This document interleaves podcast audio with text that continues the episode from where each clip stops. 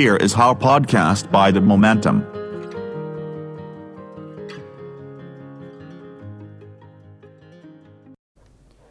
สวัสดีครับ Here Is How โดย The Momentum กลับมาอีกครั้งนะครับสำหรับคราวนี้เนี่ยเรื่องที่กำลังฮือฮากันเป็นอย่างยิ่งในช่วงนี้ใช่ไหมครับก็คือเรื่องของนักเรียนที่ผูกโบสีขาวไปโรงเรียนกันนะครับแล้วก็เกิดคล้ายๆกระบวนการที่เรียกกันว่าโบขาวต้านเผด็จการนะครับแล้วก็หลายคนก็อาจจะสงสัยว่าเอ๊ะทำไมต้องเป็นโบสีขาวด้วยนะครับซึ่งก็มีคำอธิบายว่าสีขาวเนี่ยแสดงถึงความบริสุทธิ์แล้วก็ทุกคนเนี่ยมักจะเปรียบว่าเด็กคือผ้าขาวนะครับสิ่งที่แสดงออกคือการผูกโบขาวก็เลยกลายเป็นการแสดงออกจากหัวใจที่บริสุทธิ์แล้วก็อุดมการณ์ของเด็กๆนะครับแต่ว่าที่จริงแล้วเนี่ยนะครับการผูกโบสีขาวเนี่ยนะครับหรือจริงๆก็รวมไปถึงสีอื่นๆด้วยเนี่ยมันมีประวัติศาสตร์ความเป็นมาที่ยาวนานมากนะครับเดี๋ยวเราลองไปดูกันครับว่าโบขาวเนี่ยมีที่มายังไงครับสิ่งที่เรียกว่าโบขาวในภาษาไทยเนี่ยนะครับในภาษาอังกฤษเนี่ยเขาเรียกว่า white ribbon นะครับก็คือ ribbon ก็คือ ribbon เนี่ยแหละนะครับแล้วก็จริงๆมันก็คือเป็นเส้นแล้วก็เอามาเอามาม้วนพันนิดหน่อยทำให้เป็นคล้ายๆกับสิ่งที่คนไทยเราเนี่ยเรียกว่าเป็นโบนะครับทีนี้เนี่ยคำถามก็คือว่าถ้าพูดถึงคำว่าโบขาวหรือว่า white ribbon เนี่ยนะครับเราจะนึกถึงอะไรนะครับก็จริงๆแล้วเนี่ยไอ้ไอ้โบขาวเนี่ยนะครับมันมีการใช้งานเยอะไปหมดเลยนะครับส่วนใหญ่เนี่ยเป็นการเคลื่อนไหวทางการเมืองนะครับเพื่อที่จะเผยแพร่นะครับความคิดความเชื่อหรือว่ายืนยันความคิดความเชื่อทางการเมืองบางอย่างนะครับแล้วก็ส่วนใหญ่แล้วเนี่ยก็จะเป็นการใช้ผ้าธรรมดาธรรมดาเนี่ยแหละนะครับซึ่งพอเป็นสีขาวเนี่ยก็ถือว่าหาง่ายทีเดียวนะครับแล้วก็แค่ตัดเป็นเส้นแล้วก็นำมาม้วนหรือนำมาผูกให้มันเป็นริบบิ้นขึ้นมานะครับแต่ว่าขบวนการโบสีขาวเนี่ยที่ถ้าเป็นในโลกตะวันตกเนี่ยนะครับมันมีมันมีเยอะแยะมากนะครับแต่อันแรกที่หลายคนอาจจะนึกถึงนะครับก็คือขบวนการที่ชื่อว่า Women's Christian Temperance Union ซึ่งเป็นองค์กรที่เลือกใช้โบสีขาวเนี่ยนะครับเพื่อที่จะเอ่อเป็นสัญลักษณ์ถึงเรื่องของความบริสุทธิ์นะครับซึ่งเป็นแบบเดียวกันกับที่กระบวนการโบขาวไม่เอาเผด็จการหรือโบขาวต้านเผด็จการในในประเทศไทยเนี่ยใช้เลยก็คือพูดถึงเรื่องราวของความบริสุทธิ์เหมือนกันนะครับทีนี้คำถามก็คือว่ากระบวนการอย่าง Women's Christian Temperance Union หรือว่าเรียกย่อๆว่า ดับเบิลยู ซี ที ยู เนี่ยคืออะไรทำอะไรนะครับก็จริงๆแล้วองค์กรเนี้ยก่อตั้งโดยคุณ Frances Willard นะครับซึ่งเกิดขึ้นมาตั้งแต่นู่นเลยปีหนึ่งพันแปดร้อยเจ็ดสิบสามก็เรียกว่าเก่าแก่มากนะครับแล้วก็คุณฟรานเซสเนี่ยเป็นผู้หญิงชาวอเมริกันคนหนึ่งนะครับซึ่งเธอเนี่ยก็มีประวัติที่ต่อสู้เพื่อความเท่าเทียมกันของผู้หญิงกับผู้ชายนะครับซึ่งจะพูดว่าเธอเธอเป็นเฟมินิสต์ในยุคแรกๆเลยก็ได้เพราะว่าเธอต่อสู้เพื่อให้ผู้หญิงเนี่ยได้มีสิทธิ์ในการเลือกตั้งนะครับคือต่อสู้เพื่อแก้ไขรัฐธรรมนูญนะครับแล้วก็ทำให้เกิดการเลือกตั้งทำให้ผู้หญิงเนี่ยมีสิทธิ์มีเสียงเท่าเทียมกับผู้ชายนะครับแล้วก็ขบวนการนี้เนี่ยก็เกิดขึ้นหลังจากที่คือก่อนหน้านี้เนี่ยเธอเป็นเธอเป็นครูนะครับแล้วก็ไปสอนที่มหาวิทยาลัยแห่งหนึ่งนะครับแล้วก็คุณวิลาศเนี่ยจริงๆแล้วเธอเป็นแฟนกับเอ่อเขาเรียกว่าอะไรอธิการบดีของมหาวิทยาลัยแห่งนั้นนะครับแต่ว่าเนื่องจากว่าส่วนที่เธอดูแลอยู่เนี่ยเป็นส่วนที่เรียกว่าเป็น Women's College หรือว่าวิทยาลัยสตรีนะครับที่สังกัดอยู่ในมหาวิทยาลัยแห่งนั้นเนี่ยปรากฏว่าเธอเป็นแฟนกับอธิการบดีแล้วอธิการบดีเนี่ยเกิดมีความเห็นไม่ลงรอยในเรื่องของการบริหารงานกับเธอเนี่ยนะครับเธอก็เลยสุดท้ายแล้วเนี่ยเธอก็เลยเลือกที่จะเดินตามความเชื่อของตัวเองนะครับแล้วก็ถอนมั่นกับ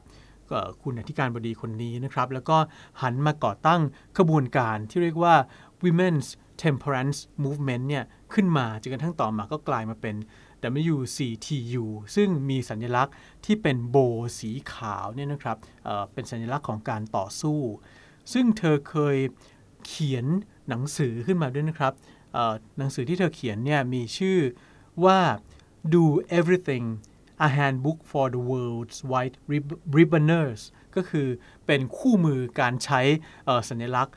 โบขาวเนี่ยนะครับสำหรับทั้งโลกเลยแต่ว่าอันนั้นก็เป็นเรื่องราวของขบวนการที่ต่อสู้เพื่อผู้หญิงนะครับ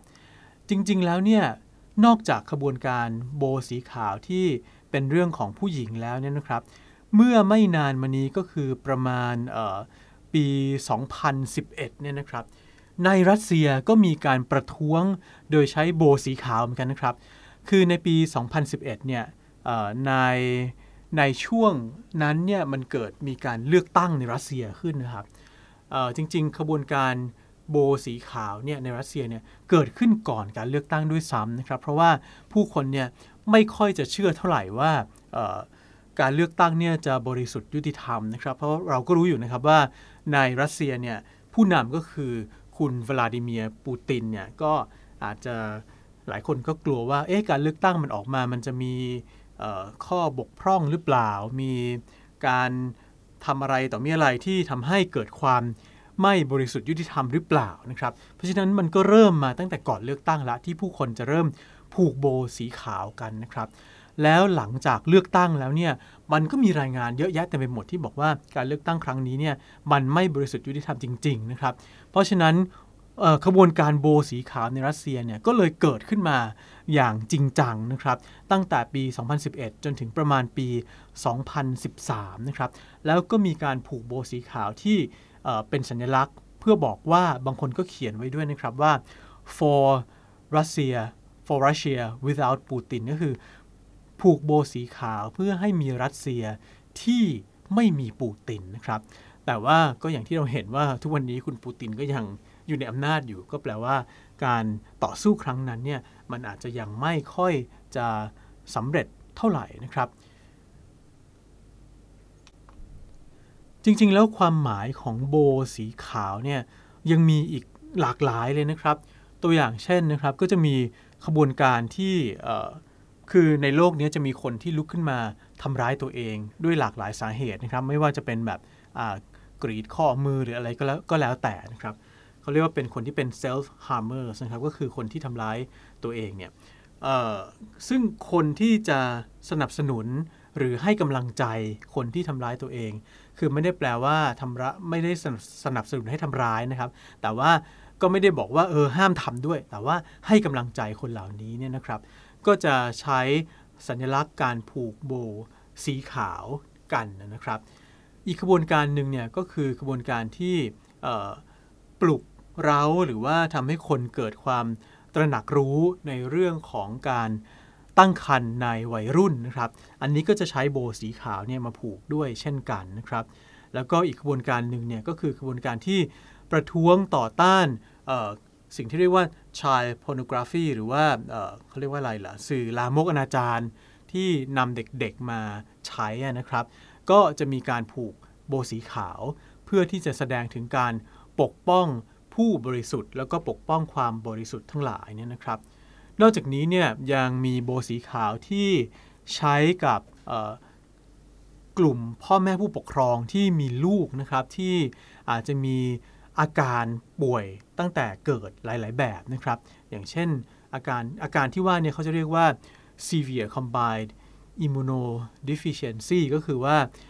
มีอาการหลายๆอย่างที่เกี่ยวข้องกับภูมิคุ้มกันเนี่ยที่เป็นมาตั้งแต่กำเนิดเนี่ยนะครับแล้วก็เป็นมีอาการที่ร้ายแรงหลายๆอย่างรวมกันเนี่ยนะครับซึ่งเด็กเหล่านี้เนี่ยก็มักจะมีอายุไม่ยืนเท่าไหร่นะครับซึ่งพ่อแม่ครอบครัวเนี่ยก็จะต้องมาพบปะกันเนี่ยนะครับเพื่อที่จะเหมือนกับเป็นกลุ่มที่จะบำบัดพูดคุยปรึกษาหารือกันเนี่ยนะครับก็เขาก็จะใช้สัญลักษณ์ในการผูกโบสีขาวนี่เหมือนกันโดยโบสีขาวสำหรับกลุ่มนี้เนี่ยก็จะเป็นโบที่เป็นสัญลักษณ์หมายถึงเทวดาเพราะว่าในความเชื่อของของของชาวคริสต์เนี่ยก็คือเด็กๆก็คือเอ่อเทวดาที่ที่มาเกิดเนี่ยนะครับแล้วก็เอ่อสมมุติคือเด็กๆที่เสียชีวิตตั้งแต่ตั้งแต่เด็กเนี่ยจะถือว่าไม่ไม่ต้องไปผ่านไฟชำระนะครับเพราะว่ายังไม่ได้ทำบาปอะไรเลยเนี่ยก็จะกลายไปเป็นเทวดาที่อยู่ในสวรรค์เลยแต่ว่าเป็นเทวดาเด็กเนี่ยนะครับก็จะก็จะมีสัญลักษณ์การผูกโบสีขาวก็หมายถึงความ บริสุทธิ์ที่เกี่ยวข้องกับเด็กเนี่ยนะครับแต่นอกจากโบสีขาวแล้วเนี่ยนะครับก็ยังมีโบสีอื่นๆอีกเต็มไปหมดเลยนะครับโบการผูกโบในแบบนี้ครับเขาจะเรียกว่ามันเป็น awareness ribbons นะครับก็คือเป็นการผูกริบบิ้นเพื่อสร้างความตระหนักรู้ในอะไรบางอย่างเนี่ยนะครับมันก็คือจะเป็นสัญลักษณ์ที่หมายถึงการแสดงความสนับสนุนนะครับหรือว่าต้องการที่จะปลุกเร้าความสำนึกรู้ในอุดมการณ์หรือเรื่องราวอะไรบางอย่างซึ่งก็จะมีหลากหลายสีเลยนะครับแล้วถ้าถามว่าไอ้การผูกโบอย่างที่ว่านี้เนี่ยมันเก่าแก่ที่สุดเนี่ยนับย้อนไปได้แค่ไหนเนี่ยนะครับจริงๆก็มีการบอกนะครับว่ามันมีมาตั้งแต่สมัยยุคกลางและตั้งแต่พวกอัศวินต่างๆเนี่ยที่ยกทัพไปสู้รบกันเนี่ยนะครับแต่ว่าที่มันปรากฏชัดเจนนะครับว่าเป็นโบจริงๆเนี่ยก็คือในยุคสงครามกลางเมืองของอังกฤษนะครับซึ่งในช่วงนั้นเนี่ยก็เรียกว่า English Civil War นะครับก็ศตวรรษที่สิบเจ็ดมั้งครับสิบหก สิบเจ็ดอะไรอย่างเงี้ยนะครับซึ่งในยุคนั้นเนี่ยก็จะมีกองทัพที่เรียกว่ากองทัพของพวกชาว Puritan คือในยุคนั้นเนี่ยอังกฤษปกครองโดยโดยระบอบกษัตริย์ใช่ไหมครับแต่ว่ามันก็จะมีปัญหาในเรื่องของการที่ไม่ได้รับชาวบ้านชาวเมืองประชาชนทั้งหลายเนี่ยไม่ได้รับการดูแลอย่างดีเท่าไหร่นะครับก็เลยเกิดช่วงสั้นๆช่วงหนึ่งขึ้นมาที่อังกฤษเนี่ยกลายไปเป็นสาธารณรัฐโดยที่ชาวพิวริแทนเนี่ยก็ลุกฮือขึ้นมาพยายามที่จะทำให้ระบบการปกครองของอังกฤษเนี่ยมันมีความสะอาดบริสุทธิ์นะครับถึงได้เรียกตัวเองว่าเป็นชาวพิวริแทนแล้วชาวพิวริแทนที่ลุกขึ้นมา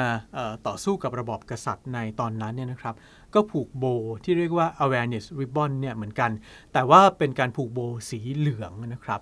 แล้วหลังจากนั้นเนี่ยไอ้เจ้าโบสีเหลืองเนี่ยมันก็ค่อยๆแพร่ไปหาคนอื่นๆอย่างเช่นตอนที่อเมริกาเนี่ยก็จะมีสงครามอะไรต่างๆเนี่ยนะครับก็จะก็จะผูกโบสีเหลืองด้วยนะครับแล้วก็โบสีเหลืองเนี่ยยังเคยถูกนำมาใช้ในกองทัพอเมริกันด้วยนะครับแล้วก็ใช้เวลาที่มีการร้องเพลงแล้วก็เดินทัพต่างๆเนี่ยนะครับในปีหนึ่งเก้าหนึ่งเจ็ดเนี่ยนะครับเคยมีการจดลิขสิทธิ์เพลงเป็นครั้งแรกในโลกเนี่ยนะครับเพลงนั้นน่ะมีชื่อว่า Round Her Neck She Wears A Yellow Ribbon นะครับก็คือรอบๆคอของเธอเนี่ยเธอผูกโบหรือผ้าพันคอสีเหลืองเอาไว้เนี่ยนะครับซึ่งเพลงนี้เนี่ยก็น่าจะเป็นต้นฉบับให้กับเพลงที่ชื่อ Tie A Yellow Ribbon Round The Oak Tree เหมือนกันซึ่งเพลงนี้ก็พูดถึงนักโทษที่กลับบ้านนะครับแล้วก็บอกว่าเขียนจดหมายมาหาคนรักก่อนบอกว่าถ้าหากว่ายังรักเขาอยู่เนี่ยก็ให้ผูกโบสีเหลืองเอาไว้รอบต้นโอ๊กนะครับแล้วถ้าเกิดกลับมาเขาไม่เห็นโบเนี่ยเขาจะนั่งรถผ่านเลยไปเลยถือว่าเธอไม่ไม่รักเขาอีกต่อไปแล้วแต่ถ้ามีโบอยู่เขาก็จะกลับเขาก็จะลงรถแล้วก็กลับไปครองรักกับเธอนะครับซึ่งในเพลงนี้ก็พบว่าพอนั่งรถผ่านต้นโอ๊กอันนี้ก็มีโบผูกอยู่เป็นร้อยๆอันเลยเพราะว่ากลัวไม่เห็นอะไรอย่างนี้นะครับก็เป็นเพลงที่น่ารักน่ารักนะครับทีนี้ไอ้เจ้าเพลงเนี่ยครับเพลง Tie A Yellow Ribbon Round The Oak Tree เนี่ยมันกลายไปเป็นแรงบันดาลใจให้กับชาวให้กับภรรยาของตัวประกันที่ถูกจับในอิหร่านซึ่งมันจะมีอยู่ยุคหนึ่งนะครับก็คือยุคที่คนอเมริกันเนี่ยถูกจับเป็นตัวประกันในอิหร่านเนี่ยนะครับทีนี้ภรรยาของคนที่ถูกจับเป็นตัวประกันเนี่ยเธอก็ลุกขึ้นมาใช้เพลงนี้แหละโดยการผูกริบบิ้นสีเหลืองขึ้นมาเป็นเหมือนกับ awareness symbol เพื่อเรียกร้องให้คนอเมริกันเนี่ยตระหนักถึงเรื่องราวของชาวอเมริกันส่วนหนึ่งที่ถูกจับเป็นตัวประกันในอิหร่านเธอก็เอาริบบิ้นสีเหลืองเนี่ยไปผูกรอบๆต้นไม้ต่างๆนะครับเพื่อเพื่อแสดงความปรารถนาให้เห็นว่าอยากให้สามีของเธอเนี่ยกลับบ้านนะครับแล้วก็เพื่อนๆก็เลยกับครอบครัวทั้งหลายเนี่ยก็ทำตามแล้วก็ทำให้หลายๆคนเนี่ยส่งเมสเสจอันนี้ออกไปก็ทำให้ ตัวโบสีเหลืองเนี่ยกลายเป็นเหมือนกับสื่อกลางในการเรียกร้องสัญลักษณ์อะไรบางอย่างเนี่ยนะครับทีนี้ไอ้เจ้าโบที่ว่าเนี่ยมันยังมีโบสีอื่นๆอีกหลายอันเลยนะครับที่น่าจะชัดเจนมากแล้วก็เป็นสิ่งที่หลายคนอาจจะจำได้ก็คือโบสีชมพูนะครับอันนี้ก็เป็นการสนับสนุนคนที่เป็นมะเร็งเต้านมนะครับหรือว่าโบสีแดงนะครับอันนี้ก็เป็นการสนับสนุนคนที่ป่วยเป็นโรคที่มีเชื้อ เอช ไอ วี หรือเป็นโรคเอดส์เนี่ยนะครับโบสีเขียวก็ใช้เพื่อสนับสนุนคนที่มีอาการไบโพล่านะครับหรือ